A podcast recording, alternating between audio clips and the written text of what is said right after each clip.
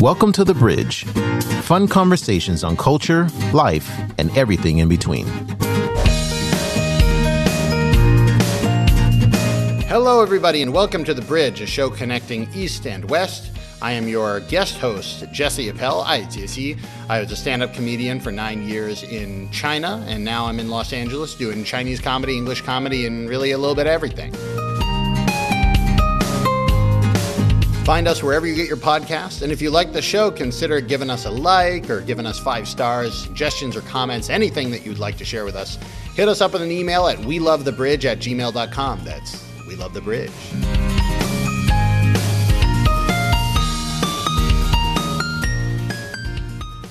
Today, as a guest on the podcast, we have my very good friend Tom Xia. Tom, say hello to everybody. Hey, everybody. My name is Tom Shaw, and uh, pre COVID, uh, I was a filmmaker, and now I am a TikToker slash stay at home dad. There we go. So, see what the world has changed.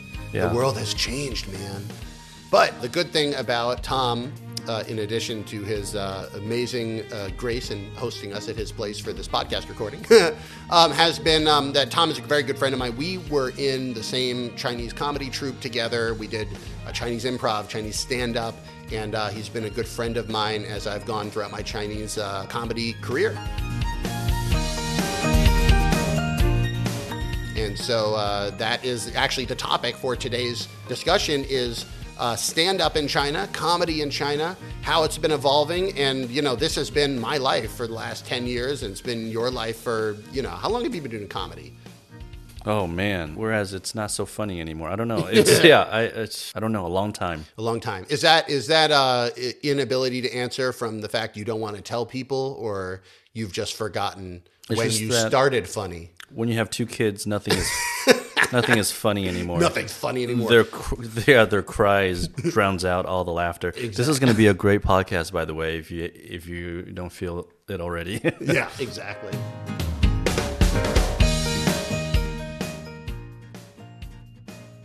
So um, I think uh, the reason that I want to pick stand up as a topic for these sort of things is um, I think it's a perfect example of one of those things where you, you see it and then there are so many different perspectives to take, even on the same joke. Um, but then once you start crossing cultures and doing different types of comedy and different languages, so many interesting questions pop up. And that's honestly really the reason why I think not the reason I went to China, but the reason I stayed was because when I was studying abroad and I couldn't speak any Chinese, and I had went to China and learned that I was saying the word "wo," which means I, incorrectly, and for years, and nobody had corrected me until I went to China, and I realized this language is really hard to learn. When I was in a new country and a new culture, falling back on like who am I, my personality of trying to make people laugh, turned out to be like the way through all that struggle. And even before I even started doing comedy professionally, just like the, the value of humor when you're dealing with that sort of uh, discontinuity that comes from the culture clash was really, really important. And so that eventually turned into sort of saying, like, hey, an interest in what is comedy in China like. And that led me to start studying xiangsheng, the traditional crosstalk comedy, and led me to start doing stand up on stage. And um, that's kind of my journey of how I got into comedy in China. And then, what about you? Had uh, give everybody a little explanation of your your journey into doing comedy in general, and then into China. Yeah, I was always interested in like in performance and acting uh, as a kid, and then uh, in high school, I joined this speech and debate class. Speech and debate, I failed apparently. you failed the speech. speech debate class. yeah. uh, the speech and debate class, and and it, it turned out like I wasn't interested in the debates at all, but speech branched out into you can write your own comedy scripts. So that's what kind of started things off for me. And um, in college, uh, I did sketch comedy, uh, and after college, I started dabbling into improv. Um, I've always wanted to be a filmmaker, but I never wanted to.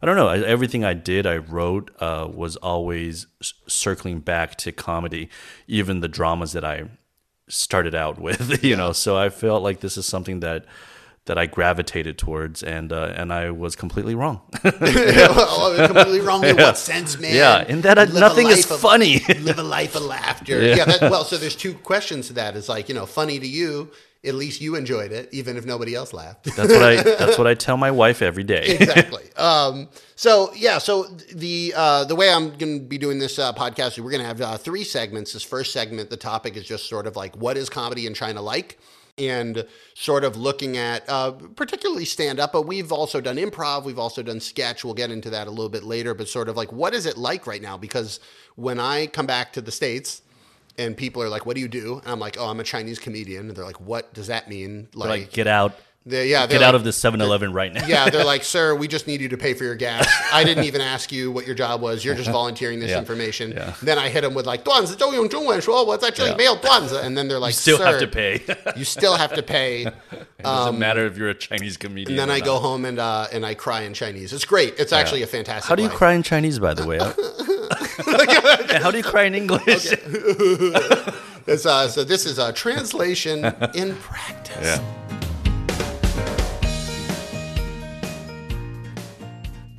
The comedy scene really blew up in the time that I was there. And for me, my move to China year was 2012.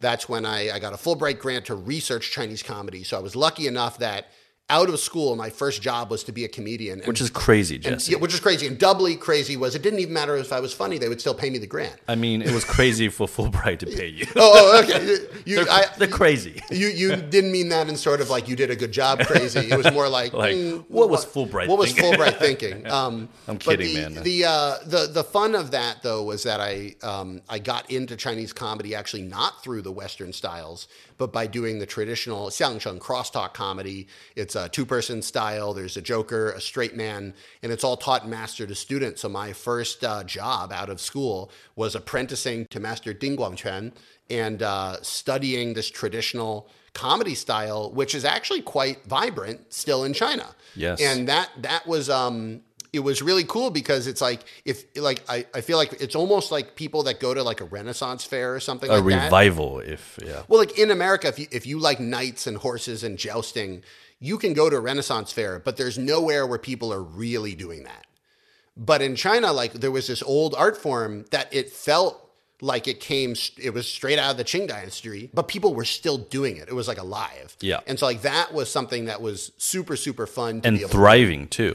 yeah, and actually, recently it, go, it goes in ups and downs. And I feel like a lot of times people think that that crosstalk is not thriving because the internet has gotten so big so quickly. Yeah. but it actually it isn't smaller than it used to be. It just hasn't grown at like the pace TikTok has. yeah. Um, so uh, I'll, I'll sort of share my story of how I got into the scene and what it was like at the beginning, and then I want to hear yours. Um, when I got there in 2012, there was this crosstalk that I was studying, but stand up, the Western style, was just starting. And we would go, I, I, feel like there were 10 people in the whole country that really knew what stand up was. Yeah. Um, and um, we would do like uh, shows where the audience had no idea what it was they were watching. And the translation of stand up has always been the most frustrating thing sure. ever because in, in Chinese it's translated as tuokou xiu, which is talk show.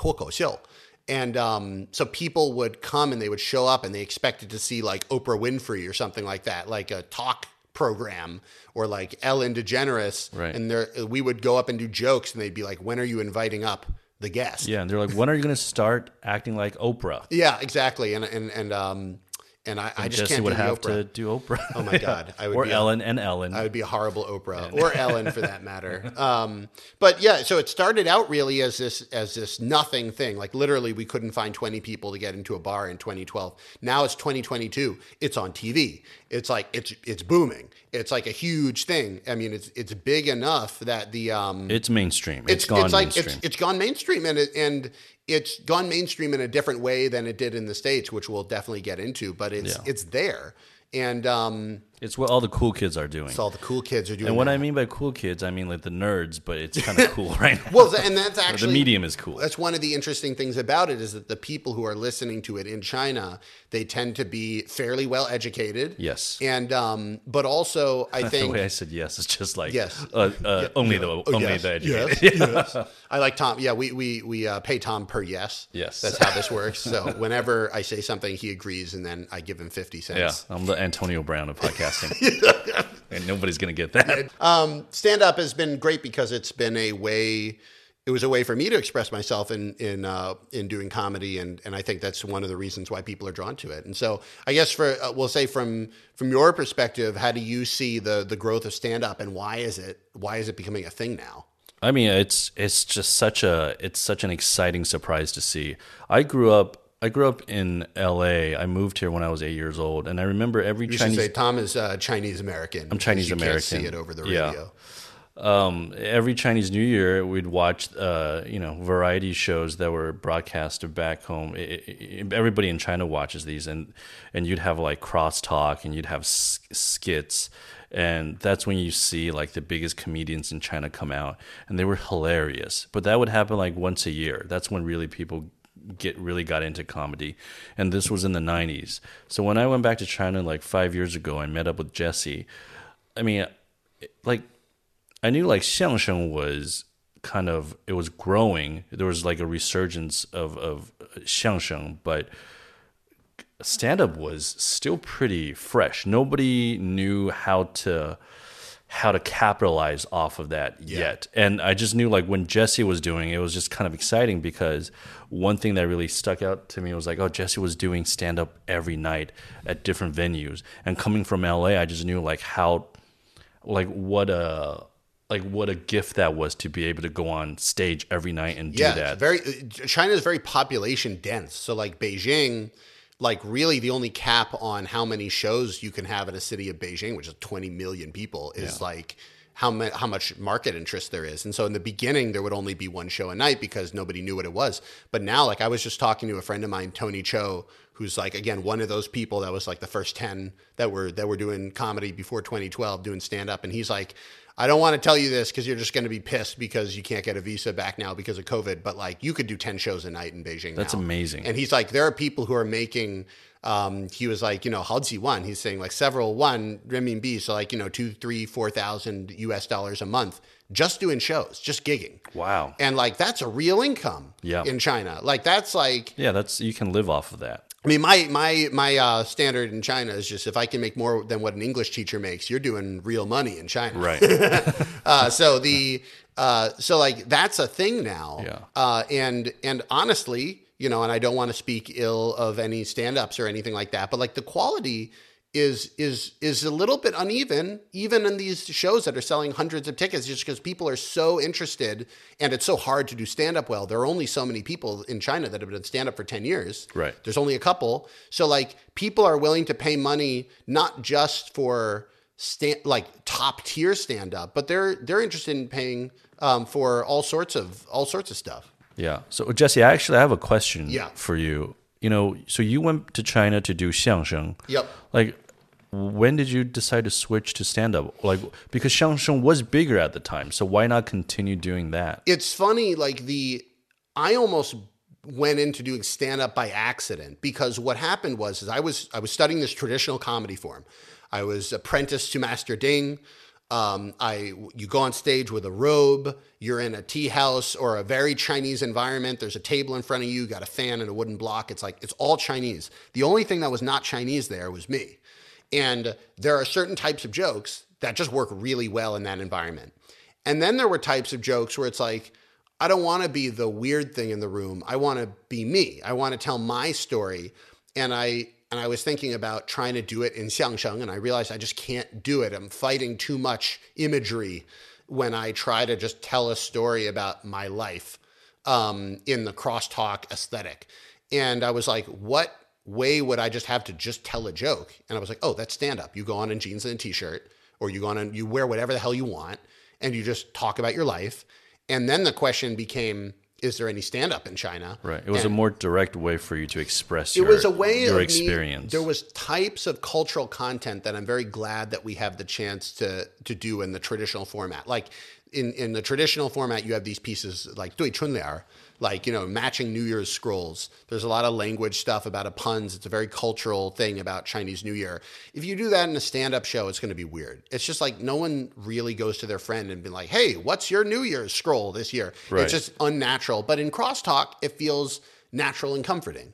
And so I'm glad that that format exists. But also, if I want to tell a story about like, you know, getting like, you know, crazy diarrhea because I decided that I was going to eat at the same restaurant which had a C on its health inspection every day. True story. Um, uh, if I wanted to tell that story, it was very inappropriate in the Xiangsheng context. And and also, I will have to say that you, you kind of make it sound like it was a business or a career decision to make that shift. I kind of was just like, whatever. Let's Like- try this and see how it. yeah, I mean, especially then, like you know, I was um, my first year out of school again. I just had this uh, stipend where it wasn't a lot of money, but I I couldn't do other work. They forbade me from. How doing much other was it? A work. few, a few million. A few, a few million. That's won, barely anything. Yeah. A few million Korean won. How do you, how did you Yeah. survive? A few million, yeah, it's, uh, it's uh, tough to live on a milli. Oh, um, that should be the new name of the podcast.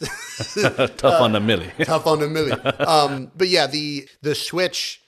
I, I always have felt like I never wanted to pin myself down to doing any one style because there's some like comic ideas where I'm like, this should be a sketch. Right. Like this is a character sketch.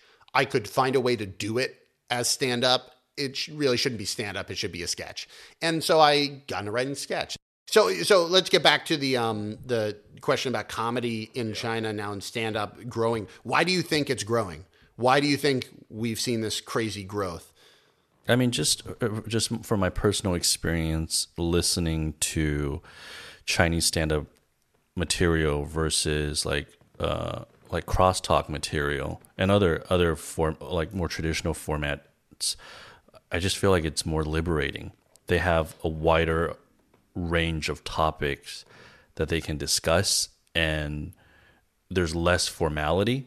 I mean, to Like your what- point like earlier, what sort of like uh, topic like in recently like have you seen any Chinese bits come out recently? I mean, there's a Chinese comedian. Her name is Yang Li, and you know, like one of her most like infamous lines was, you know, you know, Chinese guy. Well, just no, she said men in general, they're just um, what is it? They're so confident and so ordinary. How is that possible? yeah, it's sort of this. Yeah, like they're so confident yet so ordinary. like, Yeah. and that that line blew up and like like around the world too. Like it's just it's so it's so powerful and it's so funny Yeah. because there's truth in that. You know, it's it's uh I think a lot of families, including my own, it's like you know, my I think my parents' generation still favor boys over girls. So, you know, and and we grew up in the age of an uh, the only child uh, policy. So we, you almost know, like the- a lot of overconfident men, yeah, like including myself. Yeah, it's like the uh, overcom like it. It's people would rather choose an overconfident man than a competent woman at the same task, and I think that a lot of the,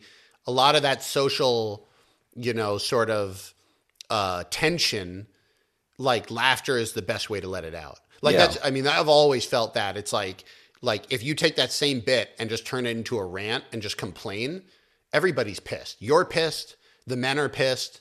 You know, in this case, Yang Li pissed off a couple men, but I think there were also other men who were like, "Yeah, eh, I, I see it. I see it." Oh, Um, I mean, there's you know, the best comedy, you know, speaks on truth. I think it's Yeah. a reflection of, of what's going on.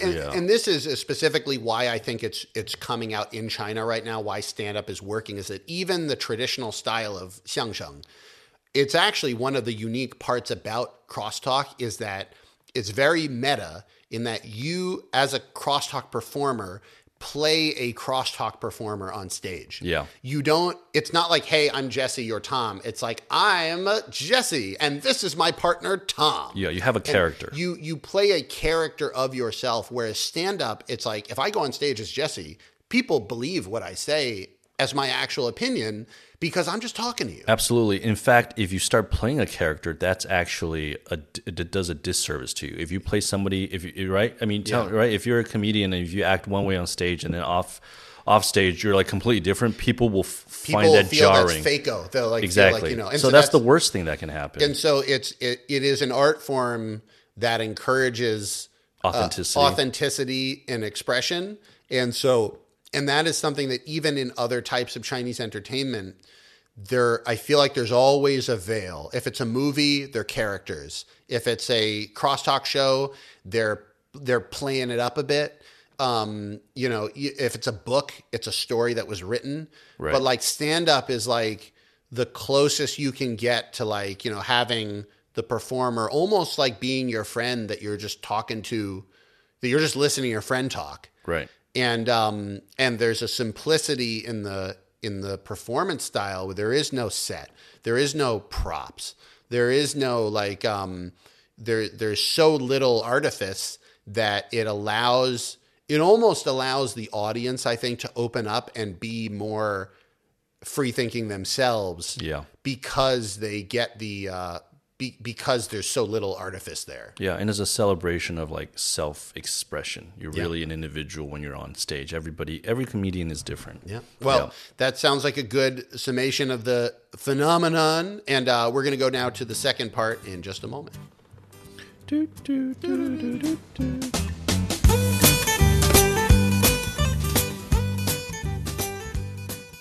Welcome back. You are listening to The Bridge second part of the show is about um, Tom and I. You may have noticed uh, we wrote together on the same improv troupe. We uh, we were founding members of the Oh Yeah Improv, which uh, later became an improv to sketch group, and later.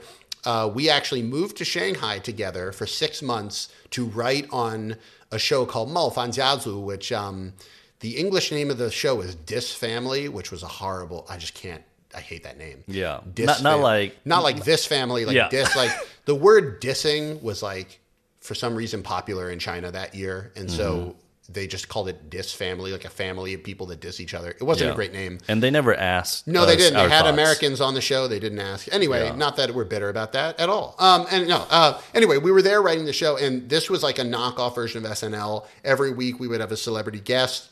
We would have uh, about 36 hours to write scripts, table read, get your notes, second table read. If the show was made, then all of a sudden you're in crazy mode trying to, you have three days Yeah. to block, rehearse, props. Uh, they built us a whole new set. Uh, but anyway, so I wanted to talk about that because if we're talking about doing comedy in China, we were in the trenches. Yeah. Um, and so I just wanted to say, like, what, like, what was it like for you being a comedy writer on essentially Chinese SNL? Yeah, I mean, writing on Chinese SNL, it was challenging. It was exciting. It was really exciting because you felt like, wow, I'm, we're doing, we're doing, we're doing it. We're, Yeah. we're putting up sketches, and this is uh, one of the first show of its kind. So we were really excited. But I mean, it's we get it. It's tiring. It was. It was exhausting. It was challenging because I think culturally for us, we had certain sensibilities that maybe I personally assumed would would put us in a favorable position because we were Americans. We were mistaken. Well, see, I think what it was is that in the beginning of the show, they didn't have an identity for the show, and they were obviously basing this off of SNL. So the they had the idea of wanting a more American taste, but then the everybody else on the staff was not able to do that. And so we would come up with stuff, and I'm thinking the very first sketch. I want to go over some of the sketches that we made and, and Yeah. uh, be able to share with people. And There's a few that we're proud of. A few that we're proud of. But um, the first sketch that we came up with that looked almost for a while like it was going to get on the show was the uh, iPhone uh, 8 and iPhone X sketch. Yeah, it was it was iPhone 8 and then it went straight from iPhone 8 to iPhone 10. Yeah, so that was our that was our question is like what happened to iPhone 9? Cut to iPhone 9 getting its head like thrust into a toilet bowl like mafia style. You know, getting tortured by iPhone 10 and the pro and, the, Right. the, I think the premise was like iPhone 10 wanted to come out early and so he kidnapped iPhone 9 so he could come out now. Yeah, iPhone 10 wanted its its its spotlights. yeah. Um, and so we, uh, you know, we pitched this sketch in the first ever writers' room meeting, and we actually got good responses. Yeah, because it was just so out of left field uh, by Chinese sensibilities at the time. Yeah. yeah, I remember we like printed out like a giant iPhone front and like papered it, like taped it to somebody's like chest or something. So Yeah. the idea was that we would have like a full body iPhone suit, and then. I just loved the idea of somebody in a full body iPhone suit just getting their head jammed in a toilet and then like, you know, like, you know, when are you coming out? And like, you know, today, no. um, and so that was the the funny thing because you you know for years I was thinking like what would what would I do if I had a chance to do a, a, sketch on SNL China or whatever. You think about all this sort of stuff, and then it comes down to like what's going on that week. Yeah, and we were excited. We're so excited because we're like, is this really going to happen on Chinese like TV? Where That- yeah, yeah, And so that was the big, and and that was actually kind of the the current theme throughout a lot of the stuff was we were always in this position of like, and there were many levels to that. Obviously, like what will the directors like? That's a big thing. What will the props people actually be able to do? Because like you know, that sometimes you'd come up with an idea. Like I remember. I sent. Uh, I, I I had a whole sketch. Do you remember the the uh, the the German the Tsingtao bottle factory? Yeah, sketch? that was that was one of my favorites. So so the guest that week was a guy who always played a gangster, and he was known for for smashing beer bottles during dinner and then threatening his opponents with a beer with a yeah with a broken beer bottle. So Yeah. that was his kind of his signature move. And now that he's retired, he's like a he's a manager at a, at a yeah, that was we, we were saying like because we were thinking where are we going to put the celebrity, and so I thought it would be funny to have him be the quality control manufacturer at Tsingtao Bottle Factory, and then and this was uh, th- I still think that was like you know this was the problem is like we did improv.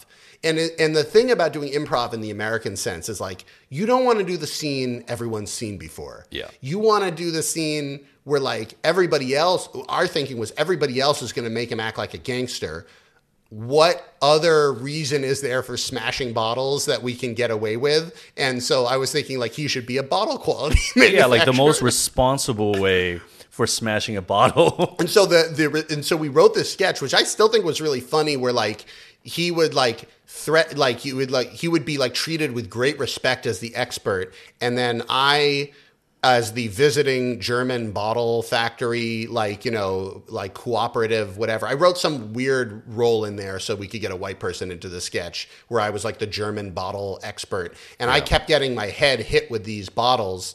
Um, and we actually bought the breakaway like glass, uh, like um, Yeah, sugar, prop. sugar glass uh, bottles that you can actually break, and we didn't tell anyone. So nobody else on the show outside of the props manufact, uh, the props person, when we went to do our first table read, knew that the glass bottles we had were breakaway bottles. Yeah. and so we had um, Joey, Joey Kong, uh, who was one of the actors on the show.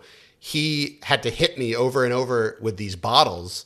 Um, and they broke, but nobody else knew they were going to break. Yeah. So when we did the first table read, that was actually one of my favorite moments in the entire making of the show was hearing the gasp from the entire directors and cast and writing and crew of getting my head smashed with this bottle um, as part of our sketch.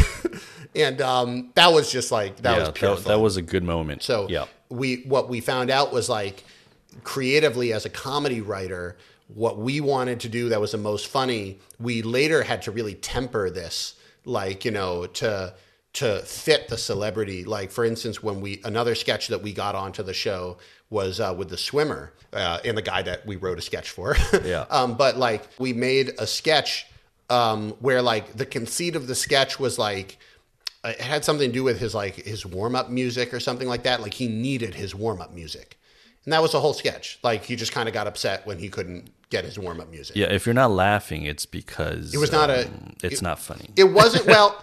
It was we- okay, actually. We played it okay, but it was just like that was the sort of thing where we wound up realizing like you can pitch that in one sentence to celebrity, like, "Hey, you're known for needing your warm up music."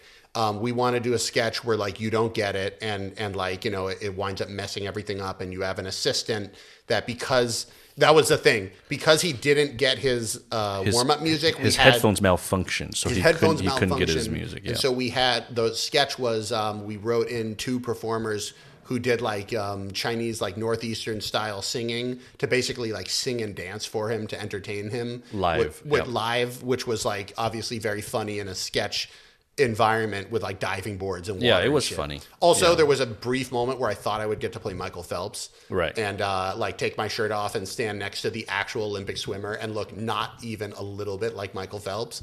And and then they sh- unfortunately that they shot that down They shot that down. after Jesse took off his shirt. Yeah.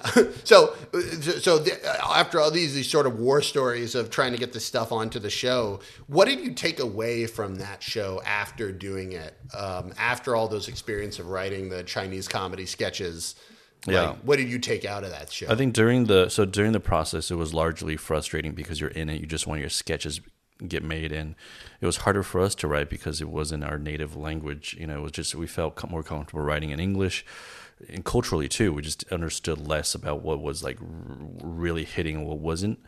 But having experienced that, I just knew like you like if that show continued for 10 years it would just be in a better place if it was Yeah. allowed to grow to germinate it was just it was like at a, such an early stage people were still trying to figure out just what the heck sketches I mean, like what we, that format we, even came was in and we had, we had studied some Western style sketch stuff. You did sketch in college. I did sketch in college. We wrote this sketch, which was hilarious, um, about uh, like all the big tech entrepreneurs acting like children, Yeah. and just like doing exactly the same thing they were doing in real life. that was too controversial Um, huh Yeah, and the and the the result that we got from it was, it, you know what it was is it felt like people were not willing to attack that level of of like person in society, and and that and you know this is the question that cultural thing is like SNL. I I wonder. I haven't been on that show. It doesn't look like that's ever a concern. I'll say this: I think the producers, the producers tried. I mean, the show did. is called Dis Family. Yeah. I just remember they tried to push, but when they receive pushback, even from within, they realize like, okay, we have to. And maybe you know, I'm just guessing here, but maybe that's what ultimately got the show canceled. They realized like, this is not something that we want to. Well, I, this is the Yeah. challenge of making all all shows in, in that sort of environment. Is like, is the question is if this works and we do more of it, is it leading into trouble or away from trouble? Yeah. And so that was, I think, that was part of the concern. The other thing about that is, I think, as you were saying, it was just so new that I think if we had written on that show for ten seasons, everybody would have gotten better and figured out their place. But like, I feel like the first five episodes, I was trying to figure out how am I helpful to this show. Yeah. Also, it was even more confusing because they started out the show being half stand up and half sketch, and the stand up kind of faded away. So I spent a lot of my time on stand up material that nobody's stand up material made the show. Right. But I was spending my time at open mics and and you know time that I could have been writing sketches. I was I was doing com stand up. Yeah, and I remember when Jesse was doing uh, stand up at the time. Uh, the the show they signed a few young stand up comedians. They were like in their early twenties. These were just like guys straight out of uh, college, or even like yeah, like they were just very young, and they were new to stand up. And fast forward six years later. Like these are some of the biggest names some in stand up right yeah, now. yeah, like, yeah, um, Wang Mian. yeah, Wang Mian Wang Mian. won won like the best stand up comedian. He's kind of like the Adam Sandler He's got a of China. comedy thing going. Yeah, he sings his stand up. He's got a guitar, so it's just very reminiscent of Adam Sandler's early days. And you know, the Chinese audience, they, they love him. Yeah. Yeah, And so it's Yeah. and so that was um so that that show I think it was very educational in many ways to kind of be in the process of doing that because a lot of times especially with comedy in the states uh, when you're doing cross cultural stuff everything is so political about you know who gets to say what type of joke how does it work? And to some degree it was those were issues that I had to deal with there too um, but to, Yeah. but to other extents, it wasn't really that much of a problem. It like it feels like it's more of a challenge here than it was there. yeah. And I remember when you were doing stand up. You know, it was a frustrating time for you figuring out like what your kind of persona should be, how they were going to market you. Yeah. But but I feel like they were also really trying to help you find that so they can market you. Yeah, well, this is the thing: is that like you know the difference between doing stand up in the Western style of comedy specials being the end product versus essentially the way that comedy runs in China, which is like a K-pop model. Like you know, you are a celebrity as part of a group of other comedians, and each of them has a role. You're the dancer, you're the pretty one, you're the whatever, you're the guitarist. Um, that's the model that's taken over China. Whereas in America, the model is like you need to stand on your own as a whole persona for 60 minutes. So in the in the K-pop model, if I did just Jewish jokes and that worked, that would be enough. They don't they can find other people to do other jokes and I just do the Jewish jokes and then I come on to every episode for 6 minutes to do Jewish jokes. If that was enough, it would have worked. Right. And and that was the problem was I fought that about being the the equivalent was the laowai jokes. I just like talk about being a white guy entirely. It's all I talk about is foreigner in China, foreigner in China. If that if I was able to just do that, I would have been very useful to the show. But I wasn't able to write, and that and that's the and the the. Uh, because the scene was so new there, like the companies that put together the comedy shows know they need to incubate the stand up community. And so Yeah. they do that actually very successfully. That's been uh, even here in LA, like there are more mics in, in Beijing, it feels like, than there are in yeah. Shanghai, Beijing, Yeah, like so- yeah, it's it's exciting. It's Yeah. an exciting movement, and it's it's uh, it's still growing. Yeah. All right. So that's uh, second thing on being the comedy writers. Uh, we're going to come back for our third and final segment in just a moment.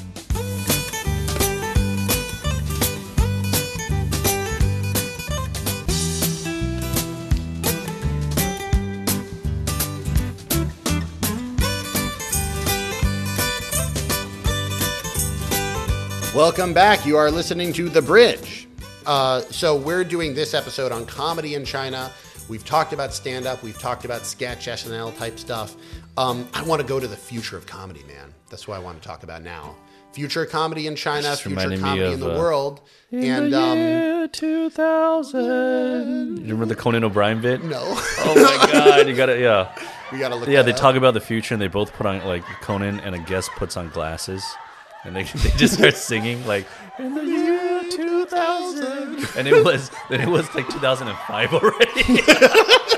There we go. So this is this is what we want to ask. Is, uh, what's going on in the um, in the new world of comedy, and um, uh, and and you know maybe this is just my perspective because of course I, I came here before COVID hit. COVID hit when I was in midair, and I've Right. effectively been tra- Literally. literally. Um, I've essentially been in exile in my own country for two years now because I can't get back into China, and so I've spent the last two years being a comedian entirely on the internet, basically. Yeah. Uh, and having been, we'll say, forced to do that, I've realized now that I was really underestimating the power of the internet the entire time I was in China. The entirety of my um, my journey as a comedian, even being a professional comedian, I really didn't understand how amazing it is that we have these tools that allow you to just. I just think something's funny right here on the couch. I take a video, and a million people can know within an hour. Yeah, I mean, Like, I would even go as far as to say you you, you were very like anti. I was, I, you know what, and you know Remember when we was? first mentioned Oh, like yeah. like Douyin? You were just like, I'm too old for this. Yeah, Douyin is uh, the is TikTok in China. It's the same company. It's just called Douyin in China and TikTok in America. It's actually two different apps that look very similar. But the um, I was against it for a long time, and I'll tell you why I was against it, or what I thought then and what I think now. Yeah. Before I thought, hey. I'm a professional. I need to insist upon being a professional to make a living because otherwise you get taken advantage of in, in, in, in entertainment. If you don't value your own work, then nobody else will value your own work. And so that's why I can't put stand up bits that I've worked months and sometimes even years on onto a short platform for 35 seconds, cutting up my stuff in a way that's not good for the art just to fit a tech company's vision of what will make them money. That was the idea. Um, all of that, by the way, still feels kind of true. but there was a counter bit to that, which was uh, which was this, which is that um, if you let's say that what I was really upset about was I think I was I was afraid and I think I was arrogant, uh, not arrogant, overly proud. The fear came from the fact of what does it mean if I spent a year on this joke and no one likes it? Because I knew people liked it live, but what does it mean about my life that it only works live, Right, no, and, that- it, and it doesn't work on the internet? What if that were true? I think I think yeah, you hit a nerve with that. I think a lot of people in the traditional, like in traditional comedy, feel the same way. They feel like like I'm stepping down to a new format, a lesser format, and if it doesn't work out, then I've embarrassed myself. Yeah, and I think that that and, and that's where the pride came in. Yeah. that's where it says being a live stand up is better than being a TikToker. Yeah, and that, That that's not just you, Jesse. That's like ev- like across everybody. the board. And, yeah. and now I really and and what I have come to discover over the last two years of doing comedy on the internet, and I'd be interested to hear your take on this because you've also started to do TikTok, is that my view changed when I stopped thinking of it as an either or, but as a plus. They just help each other. Right. Like the like because this is the way that I saw it is Coexist. eventually it was like it was it was all the fear like what if i put it up and nobody sees it? Um, dave chappelle had this great quote that this reminds me of him. He was on a talk show and they asked him like uh, like aren't you afraid of bombing a joke? What goes on what happens if you go on stage and you say a joke and nobody laughs? And he said i'll tell you what happens. Nothing happens nothing happens. You, Yeah. you just go home. Yeah. Like, and that was the thing that I realized with the with the TikTok is like, let's say I spend a year and I put it on TikTok and it bombs. What happens? Nothing happens. That joke still works just as well as it did live. Yeah. And and I just missed out on having something extra happen. Yeah. But if it but the alternative is what if it goes well? And now you have, yeah, you've burned a joke, but first of all, you can still do the same joke twice. Like people are not going to be like, you suck. You said that joke that I saw on the internet seven months ago. Like people don't actually think that way. Um, but the the bigger thing was that it was just a very basic, like almost like Darwinian thing that I didn't think of. Is like if the joke bombs on the internet, no one's seen it, so you haven't blown it. You can still use it. And if the joke succeeds on the internet, it brings other good things and then you have to write another joke. And the best situation you could ever be in as a comedian is all you have to do is write the jokes because everybody's bashing down the door to see you. Like that's just, that's the position everybody wants to be in. Yeah. So the future of the internet, I think, is how do we combine the sort of like the live comedy element, which is so important. And honestly, the, the thing I miss most about my old life before pandemic was being able to show up at a show and just like do jokes. Um, but it doesn't. But it doesn't have to go away. It, it works with the internet. You put the video on the internet. It makes people want to go and watch you. You watch people live, and you want to follow that person on the internet. Yeah, and and you can actually start designing your uh, stand-up bits with certain sound bites that kind of market your show or market your your brand. I just recently, uh, you know, you know, I mean, your friend, like the king of uh, talk like a show, top kind of Yeah. stand-up reality show. and on and he had this bit that just went viral where where he the line was just like listen to bye bye listen to bye bye you know like yeah, just like this old chinese guy uh you know uh giving advice to younger people but just this soundbite it has blown up just just gone completely viral on TikTok Hmm. and throughout China. So like that's that's powerful. yeah, that's even really like, um, powerful. like what's uh, the um, what's the Uncle Roger uh, in in uh, America? There's this uh, uh, he's Malaysian Chinese, I think. Um, oh yeah. the guy that does he does reviews of like people who make rice wrong and stuff like that. yeah. But recently, this last couple weeks on on uh, Instagram, I've seen a clip of him which is two seconds long of him going emotional damage. You know, No, it's not the same guy. That's a different guy. No, it's a different guy. Oh, this is super Yeah, awkward now. That's yeah, not him. Yeah. Who is Well, that? It's another Chinese comedian, Jesse. Um, clip. My point here being is that even being memed into a two second clip yeah. uh, can be a huge benefit to your comedy career because people see you repeatedly, even though it's only two seconds. It's crazy. It gets people interested, and so this is the sort of thing where, like, you, talked about the the pride and the fear.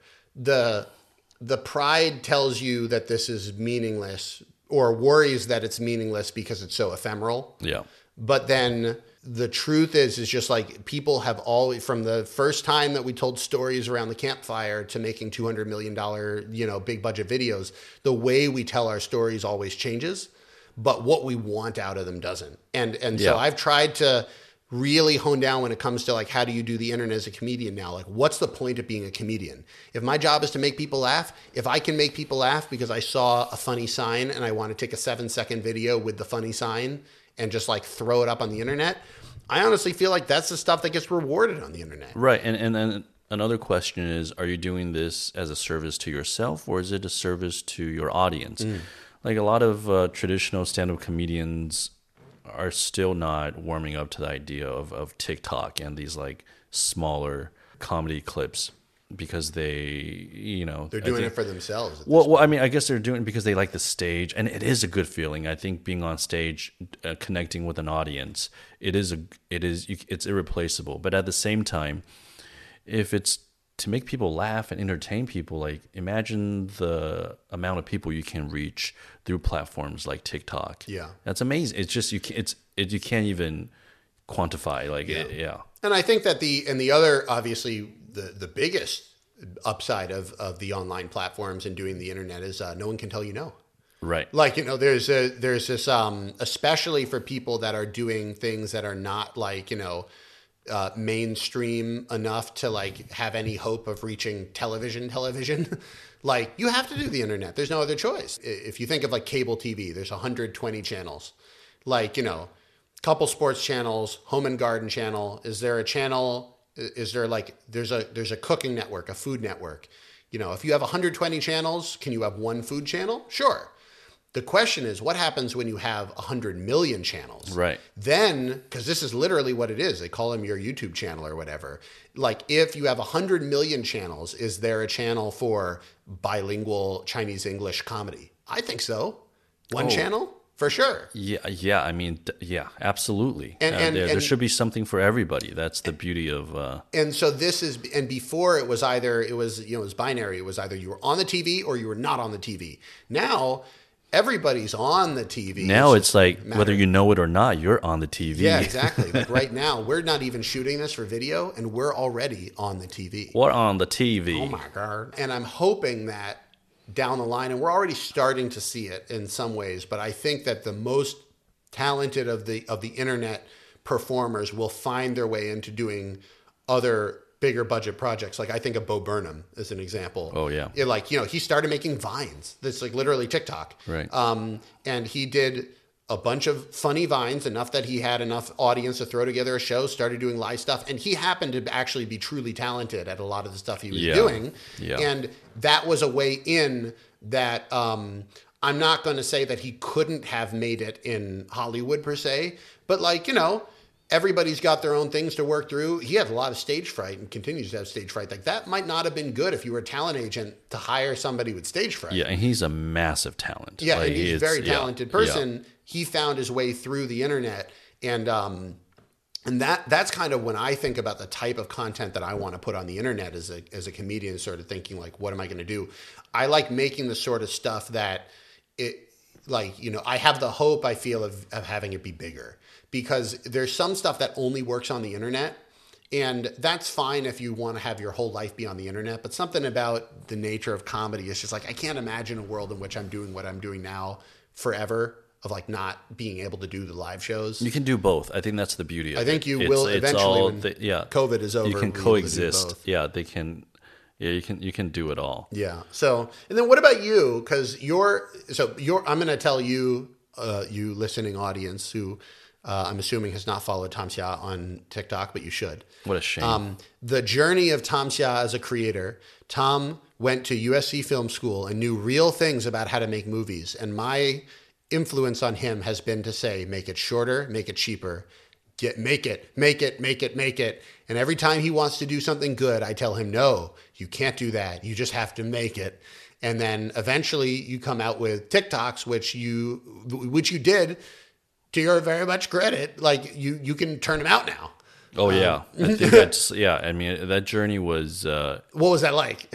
I think it was a great journey for me to go to to feeling like man, everything I do is super precious, and I think you know just anybody anybody who decides to become a filmmaker, I think puts puts filmmaking on a pedestal, and that's hard, and that gets it gets really hard for you because if you make something bad, that weighs really heavily on you. Mm. And having spent time in China just making crap, but having the experience to do that, and then through COVID making TikToks, you know, like the most I would do was like once uh, one TikTok a day. It, w- it was a lot because you'd have to write and then film and then edit, but realize like, oh man, like you know, just keep doing it. Nothing is precious, and and the best yeah. thing is good ideas you can always redo them and then you can you can make it better you can add on to it. So through this process and it's actually the improv process. Yeah. And it's actually the stand-up process too. You yeah. burn so many jokes you, realize like you realize w- what the good materials are yeah through I mean, sheer this, number. this is always like the big difference i see between the people who are like are, are, have a shot at making it as a comedian and the people who are like i like comedy and funny ideas but it's never going to happen is right. like I'll have people tell me like, "This would be funny, wouldn't it?" I'm like, I, I think maybe do it. Like share it with anybody. Like make it and share it and see whether it works. And the people who are willing to put themselves out there and do that get better.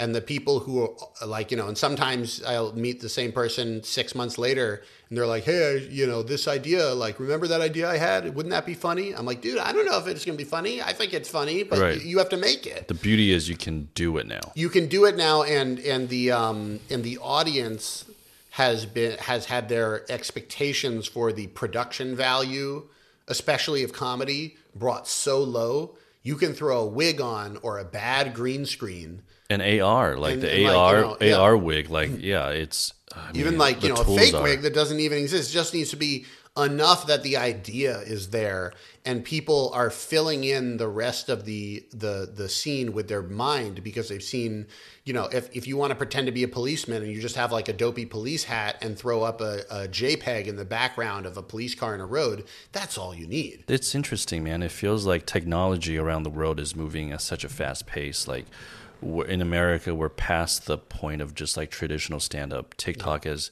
completely taken over, and it's taken over in China too. Yet, stand up is at a very early phase in its life in China. But how that all plays together and what's going to come of a stand up in, in an age of, of TikTok is really interesting. I mean, I think Yeah. in China, the the interesting thing for me is that people have seen comedians and stand up particularly because the way to make it as a comedian what was the way to make it as a comedian in like really up until very very recently like the last couple of years it was to apprentice to a xiangsheng performer and apprentice and and wait until your master puts you on stage like that was the way to make it in Yeah, the it's like- traditional style It's like joining the Shaolin Temple. yeah, it was. It's literally the same process, although I did a lot less sit-ups. But the that was literally the way to make it, and and some people still think that way, and it's actually kind of a very Chinese mentality of how to make it. Like you know, kind of find the right people, have the brand name, wait your turn, and then. It, it's not a way that is unsuccessful in China. Like a lot of people can succeed at doing that. A lot of film actors do that. They join something, they, they attach themselves to a director, right? And then they just keep doing whatever that director tells them until they're given a, a lead role or Yeah. a bigger role, a bigger role, a bigger role. But in in nowadays with stand up specifically, every single stand up performer that's blown up has blown up on the internet, either through a TV show on the internet or through social media. And there's even stand up uh, performers that like you know uh, uh, are are big on the internet and are selling out shows that are not even interested in doing standard media. They don't care because they're so busy with the opportunities that come from the internet. They just don't feel the need to fight to get on a TV show because they're just so busy. So that is really encouraging I feel like for the for the younger comedians because you don't have to put your faith in the fact that the internet will get you there. They've only ever seen the internet get you there. Yeah. Like comedians have never come out of the traditional media environment in China uh, very easily. It's always a Guo Degang who is in a in a apprenticeship system. It, was always like you know uh, people, even like Kaixin Mahua, like one of the biggest uh, comedy brands in China. They came from from uh, Huaju, like uh, like stage drama. Yeah. because they came up with something that actually worked in front of a real audience. Yeah, they they didn't came come out theater. of a TV station. They came out from theater. Yeah. So like it, it- the um, it's not uh, it's not at all like here where you think of like oh I'm going to get an HBO special and then I'm going to be on a sitcom and the traditional media system will make me a, a successful comedian. Yeah, I don't know. It's going to be um, a lot of opportunities. A lot of opportunities. And well, we've missed all of them. And we've missed all of them. Yeah. yeah. um, again, I'm Jesse Appell, I Jesse, uh, here with Tom Xia. Yep, it was a pleasure. Pleasure, guys. And uh, leave any comments uh, in the uh, messages because, again, we're just getting started with the podcast. So, want to hear what you guys think is interesting, what directions we should take it, and um, uh, just uh, just in, just uh, be able to know that people are listening because ultimately. Uh, that's what we're here to do is try to give you guys some uh, some some fun times, something to listen to. U.S. China culture that is not about the world falling apart. Yay! So that'll be the plan. Well, thank you for listening to the bridge. We will see you next time.